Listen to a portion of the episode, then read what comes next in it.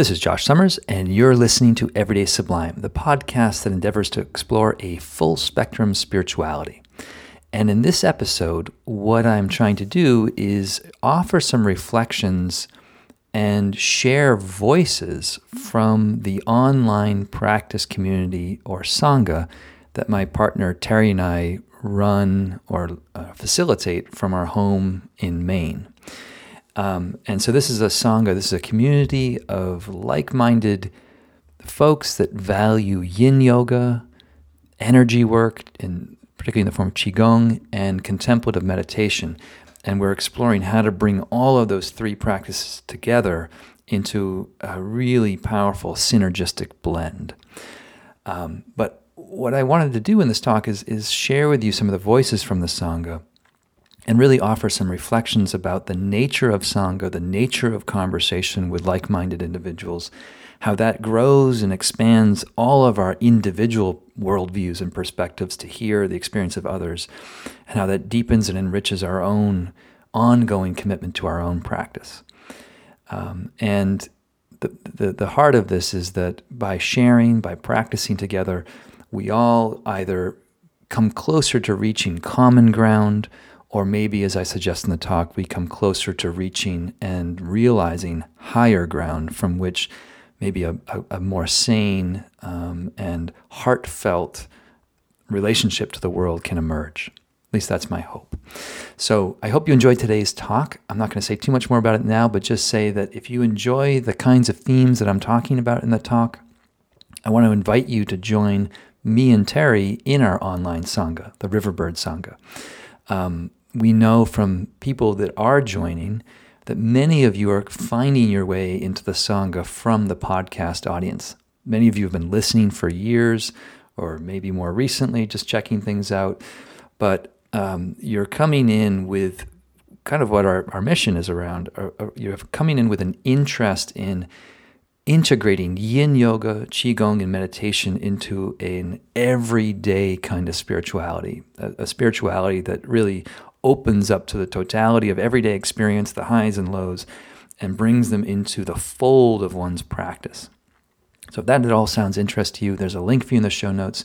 We give you a two free week trial and a copy of my new ebook, The What, Why, and How of Yin Yoga, which isn't just about the practice of yin yoga, it's more about the philosophy and the mindset of a yin yoga practitioner and how that um, can inform your approach to other practices. But this is a really rich practice community, and we are excited for this years of for this year of um, exploration that we're setting up. And we just want to invite invite you to join us along. So, uh, if you're interested, do join us. And without further ado, here's today's reflection: ringing sangha voices.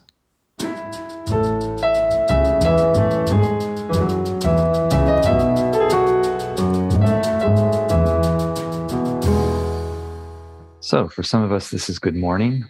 For me, it's definitely good morning. It's only like about uh, just over two hours since I've been awake. So the um, where I come, where I'm, where I'm at, that's a this is still a phase of in betweenness, in between the evening of sleep and the the in between the the day of activity. And I um when we set the schedule up like this, I was always worried that how am I ever going to give a Dharma talk at 7 a.m.? how am I going to do this? But um, having done it now a little bit, I I find that um, I actually enjoy it. I like uh, the fact that I'm not fully awake and that this in between space of time, in between space of energy, um, lets my mind move a little bit more laterally lets my mind move a little bit more uh, non-linearly at times, and um, and it's it's it's interesting to reflect on practice and my experience of practice and your experience of practice from that space. So um, I want to pick up on our conversation and practice from last week, and I hope some of you have had a chance to to listen to last week's session. Um, I know from emails that many of you have, and um, I want to really try to speak to first the I'm trying to think of the right word here. I want to speak to what many members have been commenting on, which is how, and, and I'm trying, I'm trying to do this in a way that doesn't sound like I'm being self-congratulatory, and that's tricky. But many members are commenting on how deep the reflections from the sangha are. That um, people are, are commenting that they've been in other online spaces, you know, on other online yoga spaces, um, and are noticing that there's something somewhat unique about uh, the kind of community that's forming in this particular Riverbird Sangha space. And uh, comments have come in around the courage and bravery of members who share from their own experience around vulnerable, sensitive topics. And that word vulnerability comes up. Uh, and I would underline that given just speaking online, you know, outside of a, uh, the way we are used to speaking in circles, um, brings up vulnerability and a, and a, different kind of vulnerability than I, than I, think many of us are used to. So I just wanted to, i w- I've been really sitting with the, um, what to me feels, I think Terry agrees with me here, but what feels to us like growth in our community, like really healthy growth.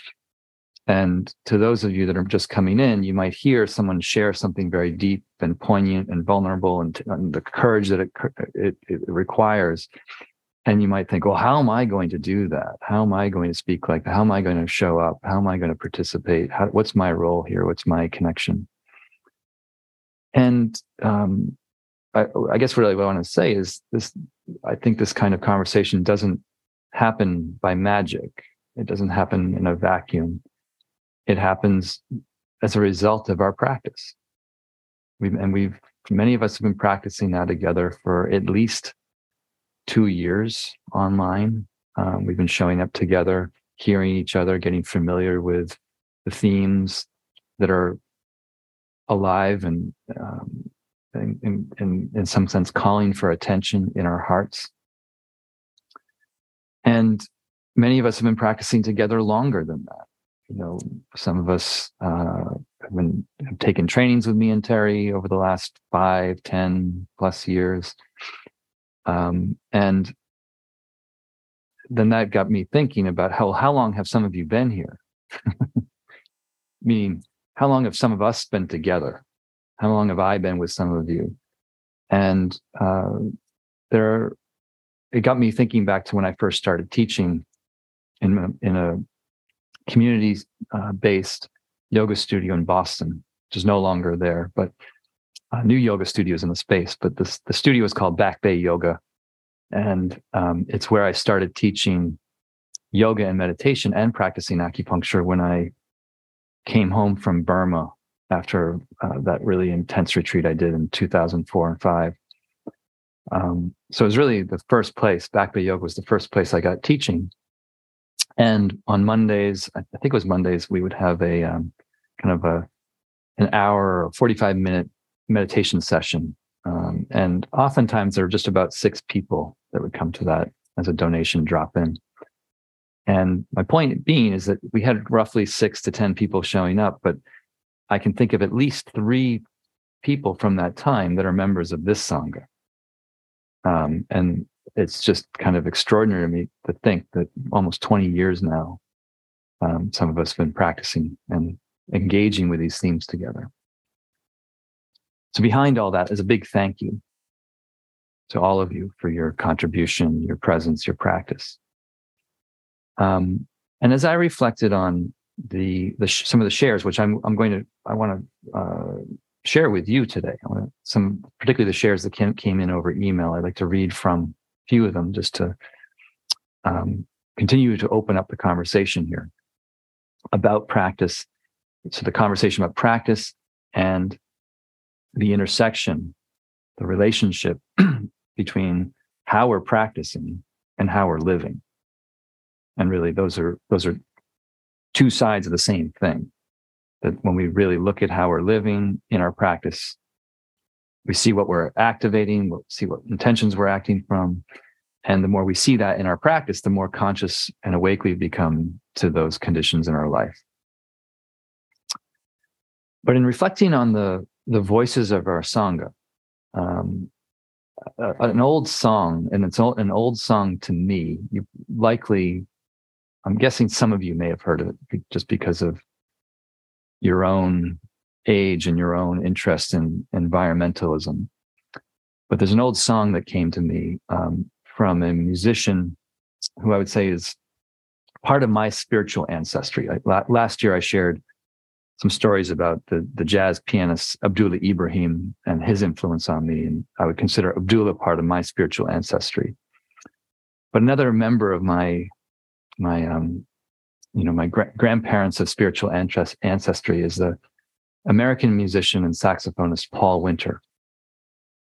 And Paul Winter, I'll, I'll, I'll say more about him probably another talk, but he, in many ways, was the the, the father of an environmental world music, um, in that he, to my mind, was one of the first people to really effectively draw in uh, a a multitude or a multiplicity of musical influences from around the world and combine that with animalistic animal music sounds um, and synthesize them to create uh, kind of this emergent category of world music.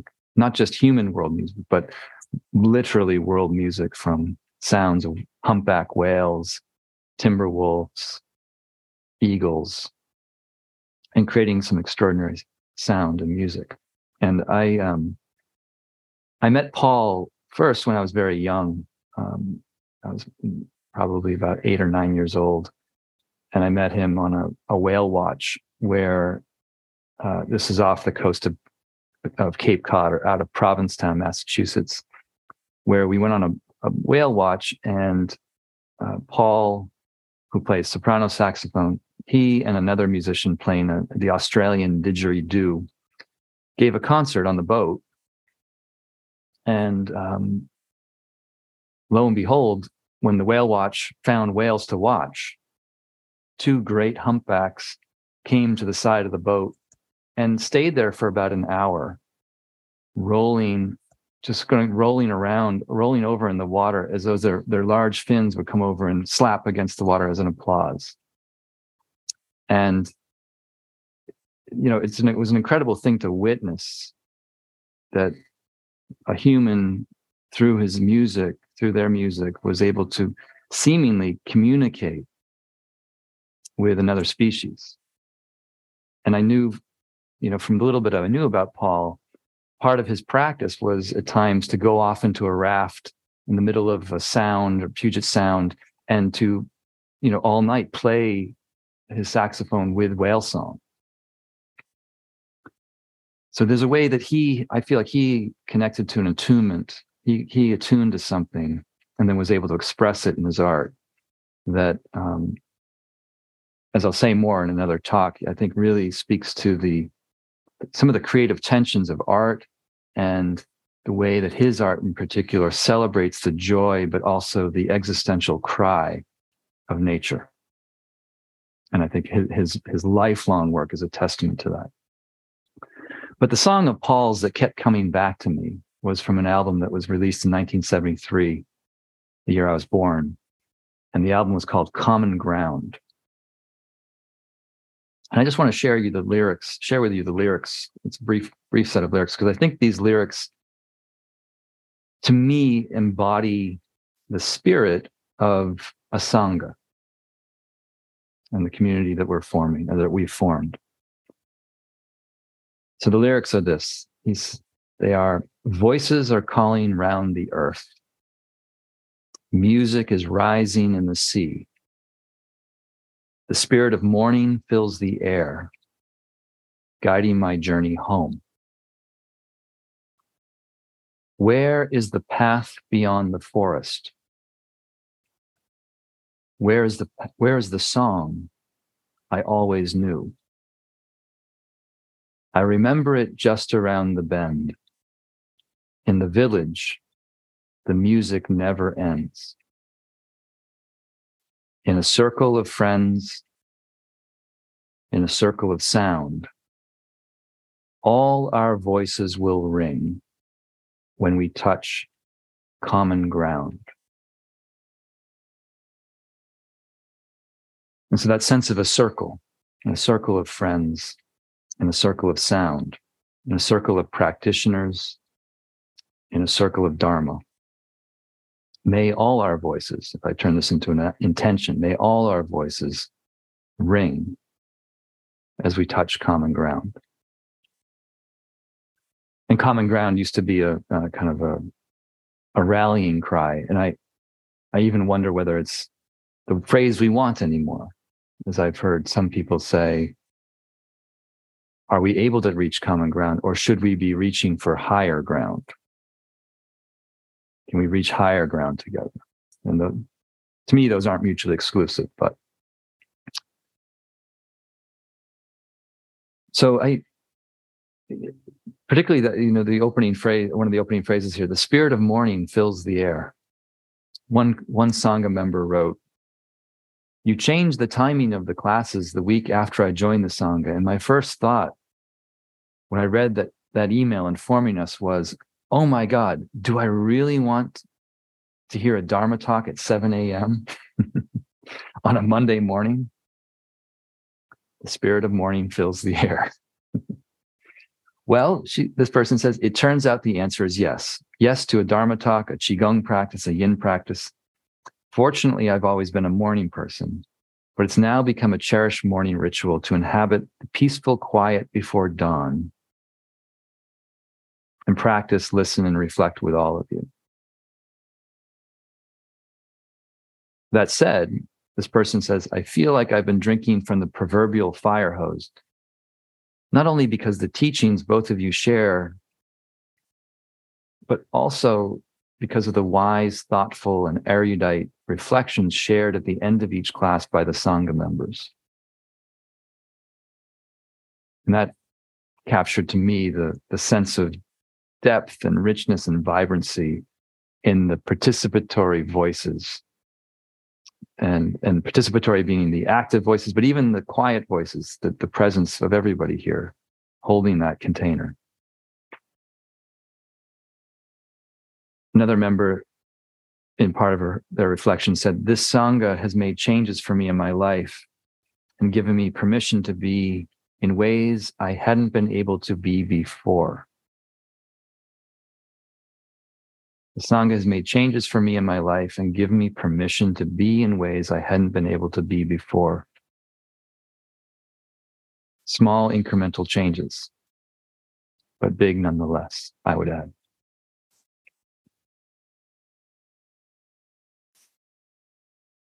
And um, as I share some of these, I just want to also editorially say I'm not uh, using anyone's name right now. I'm just this is a an innovation I'm trying to share the spirit of a heart without necessarily putting a name tag on it. Um, and that's partly inspired by uh, a book that my friends Linda Modaro and Nelly Kaufer have written on reflective meditation. Um, that book isn't published yet, but a conversation with them about that their book is coming on the podcast this week. But one of the things that I, I liked about their book was that they wrote it as a conversation between the two of them. So there's two authors writing this book in conversation, but they never let you know who's speaking. You know, it's not it's not like Linda says this and then Nelly says this and Linda says this. It's just voice A and voice B in conversation. And I found it very interesting reading that way. And this is why I'm sharing these reflections this way is that to just hear the spirit of the voice um, without necessarily associating it with a particular person or a face, but just to hear the spirit and let that touch you. There's not necessarily, this is not necessarily the right way to do it, the best way. This is just an interesting way I'm exploring. Um, so, in response to last week's, the specific themes of last week's reflection and talk around um, the reflections I gave um, on a, uh, a, passage from Martin Luther King Jr.'s letter from Birmingham jail about direct, uh, nonviolent direct action, like the the the energy that nonviolent direct action has in in social space, in political space. But I was opening up the reflection what that has for us in terms of our practice space. What does non-direct, non-violent direct action look like in our practice space? And uh, one member wrote that someone's comment from the Sangha had them reflecting on a talk given by somebody else in a podcast on the theme of a, ahimsa. So ahimsa is the Sanskrit word often translated as nonviolence. And this, this member wrote, ahimsa is of course widely translated as nonviolence. But they say we must examine who did those translations, parenthetically, mostly white men, and for whom, parenthetically, white colonizers. In the podcast that they shared, this person shares, one of the speakers often translates ahimsa in their teaching as anti violence. So, not non violence, but anti violence. And they discussed that um, when we use our yogic practices in this aligned with anti violence, it's the idea of actively removing violence from our communities and actively preventing harm. How do we resist, they say? How do we resist, locate, and understand violence? For me, the Sangha member says this philosophy has replaced my ideals of nonviolence, which I think is most often experienced as passive, which came up in our discussion last week even if it's not the intention. I also now teach this version of ahimsa with students, particularly teacher trainees, and many rich conversations have come from this.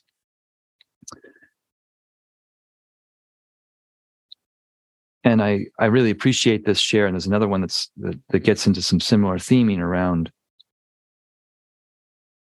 reflecting on the theme of nonviolence in terms of its impact or its engagement with our social sphere, our social life, meaning our social political life. And before I share the final uh, bit, voice from the Sangha in this session, one thing I want to loosely try to frame is I guess I would describe it as a boundary that I have found important and helpful. And this is a boundary for how I feel comfortable speaking about these kinds of themes in our in this community.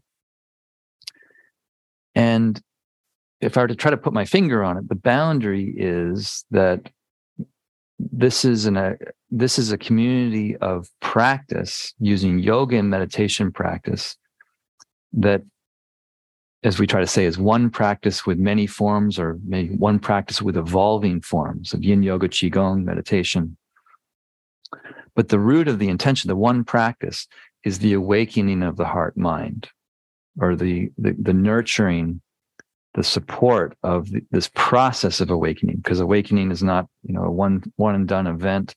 It's a process of ongoing growth expansion understanding engagement. And so that's at the root of what terry and i identify as our kind of our quote unquote mission to support one practice with many forms and the boundary is that this is an interior process. The spiritual development, we could call it mystical development, not necessarily mystical in the sense of understanding something intangible or, you know, uh, kind of immaterial, but mystical in the sense of direct experience that transforms a direct perception of something, a direct awakening of something that transforms your consciousness, transforms how you see, how you understand your relationship as a part to the whole that you're in. And so the, I guess what I'm trying to say is the inner work we do absolutely, in my view, in my experience, transforms how we are a participant in the world. But the boundary I'm trying to articulate is that as a leader or as a facilitator, really a, a facilitator leader here, if I get specific about what action in the world should look like, meaning I start giving, uh, I get didactic about what wise action in the world should look like. I feel like I cross a line from developing internal transformation to then, in a sense, preaching ideology, political ideals of what you should do. And so that, in a way, shifts out of facilitating your own questioning, your own interior exploration, your own soul searching, and your own answers. If I give like something too specific that you should do, or that I feel like we all should do, if I get political, if I get um, too pragmatically put political, then I feel like I cross a, a certain boundary and I'm no longer teaching a practice of self realization. I'm teaching more of a political action platform from a, more of a political action platform. So these are related, though, of course, and I, I want to acknowledge that.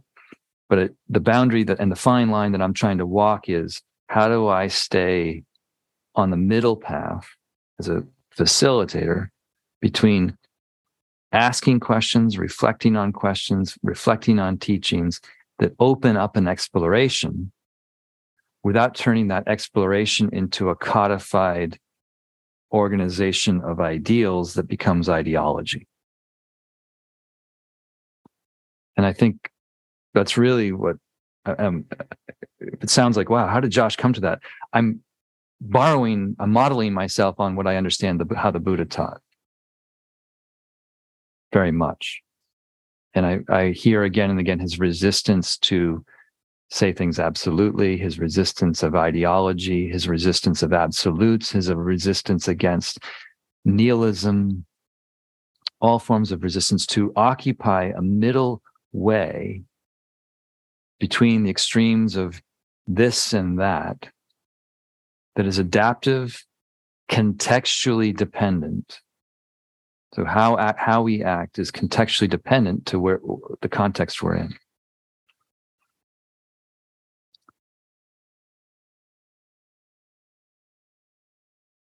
Because this, this next share, I, I really uh, spoke to me very deeply, and I think it offers some beautiful, uh, like the other shares, offers some really Im- important concepts uh, to explore as our as we explore our relationship of our individual being, our part, to the whole of the world we're in.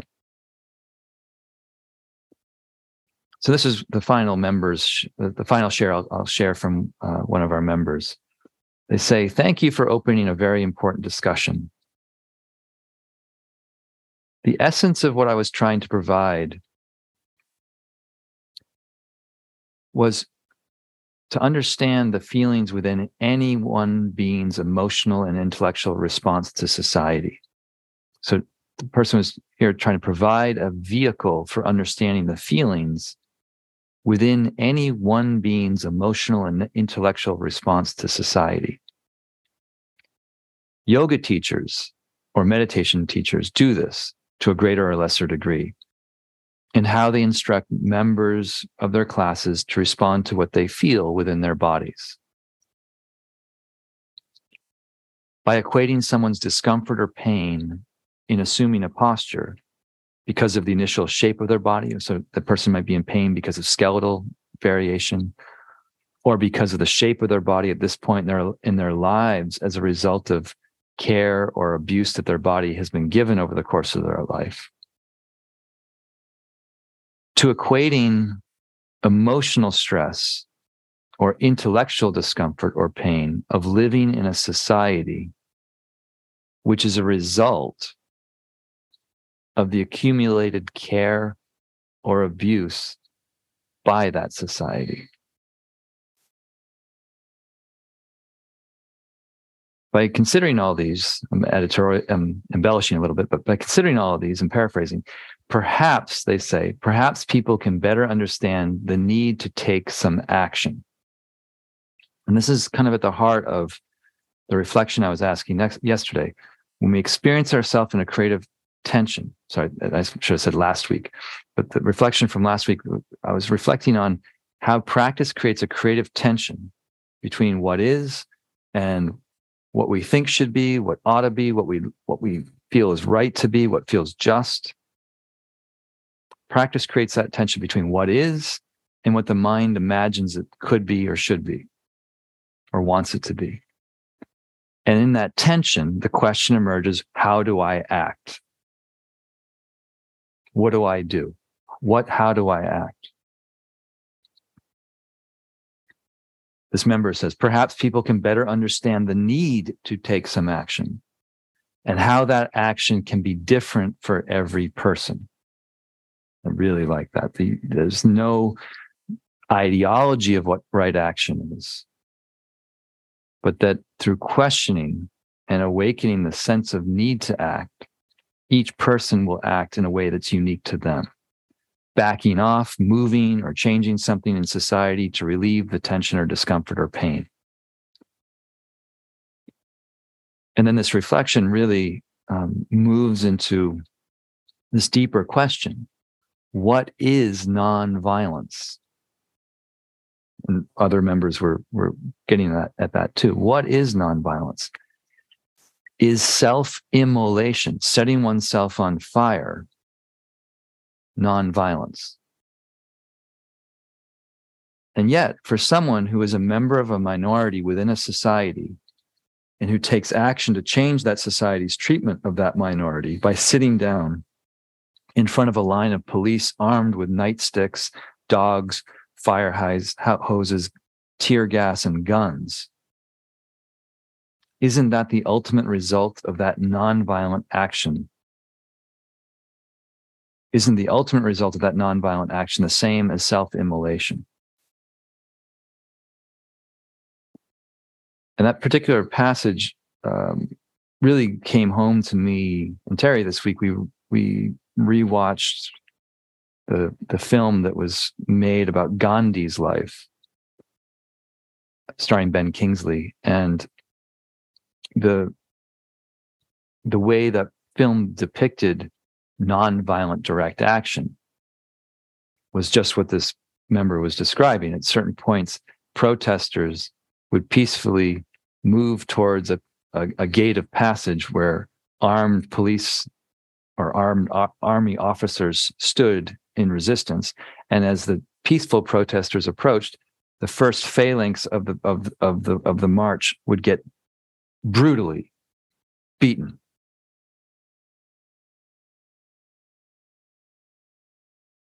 is that not self-immolation? And what's what is the karmic impact of that? I would ask. This member continues. I'm just going to wrap up here try to wrap up. There's a lot here. Trying to affect change takes courage.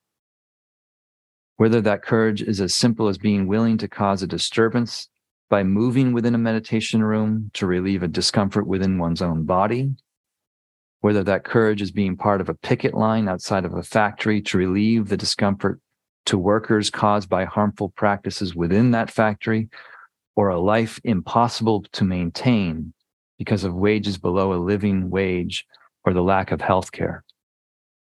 Whether the courage is putting one's very life at risk by standing in front of a bulldozer or a line of police to change society's attitudes towards environmental destruction or degradation of a human's or minority's life itself.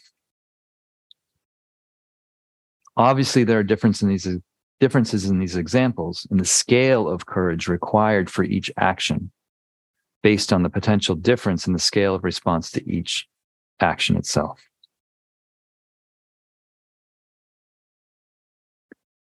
But trying to take off the backpack, and here's a metaphor that came up the backpack, trying to take off the backpack of privileges that white people or members of any majority carry that allows them a life that requires less courage to live every day as they choose.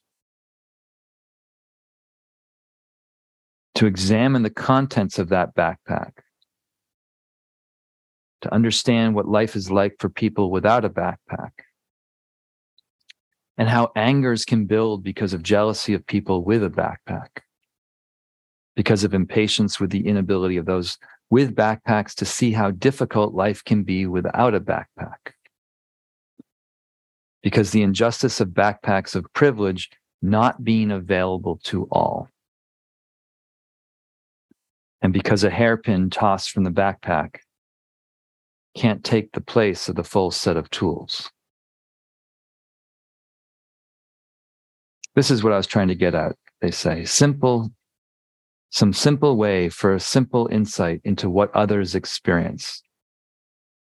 And through that, perhaps some understanding. And as a result of some empathy, or even better, some action on the part of the, the member of the majority to change things for the better.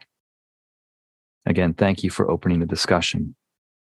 And I would just say to all of you that shared, thank you for your shares.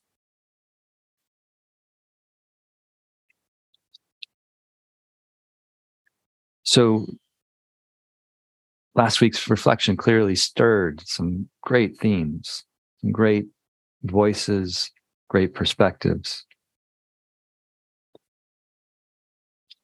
And I think we'll just move into a sitting now to, to reflect on what's alive in our life. Um, and I'm going to give a, a very brief prompt based on some of the reflections that I read from and the themes that I was sharing on, a prompt around for practice to explore the creative tension in your practice. And I'm just broadly describing the creative tension as the tension between what is, like what's happening in real time, and what could, should, ought to be happening, what you want to be happening, what you don't want to be happening, what's allowed into your is of this moment, what's not allowed into your nowness, and how to act in response to what we experience. How to act. This is an open question. It's an open question. How do we act?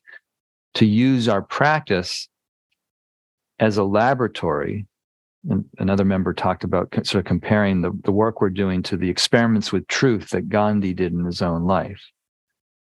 That our practice is an experiment with truth. The truth is the way things are. And how do we engage or relate to the experience of our truth? Our practice is a laboratory for studying actions and their effects actions of movement, body, breath, attention, actions of intention. When we activate an intention, what is the effect of that? When we don't activate an intention, what's the effect of that? And what is the effect of awareness itself? Is a broader, bigger question. What is the karmic influence of awareness versus non awareness. Okay, I hope you enjoyed those reflections. I hope they open up some avenues for inquiry and exploration in your practice, particularly the prompt at the end. I hope that uh, that prompt around the, the creative tension between what is and what the mind's imagination could imagine for things to be. And that creative tension, when we explore how we act, body, speech, and mind, at the level of intention, at the level of awareness and attention, practice becomes very rich. Practice really opens up. Practice becomes our whole life. So I, I support you in your practice. And if you would like more ongoing support to really bust through the, the barriers of self procrastination, which I know well, if you'd like support in your practice, consider joining me and Terry in our very accessible and friendly online community of yin yoga practitioners from the world over, looking at how to uh, evolve these practices into an everyday spirituality. So we look forward to practicing with you. There's a link for you in the show notes around all that. Again, two weeks free trial when you sign up in the online Sangha, as well as a free copy of the What, Why, and How of Yin Yoga. We look forward to practicing with you. And until the next episode, stay safe, stay strong, keep practicing, and I'll see you soon. Take good care.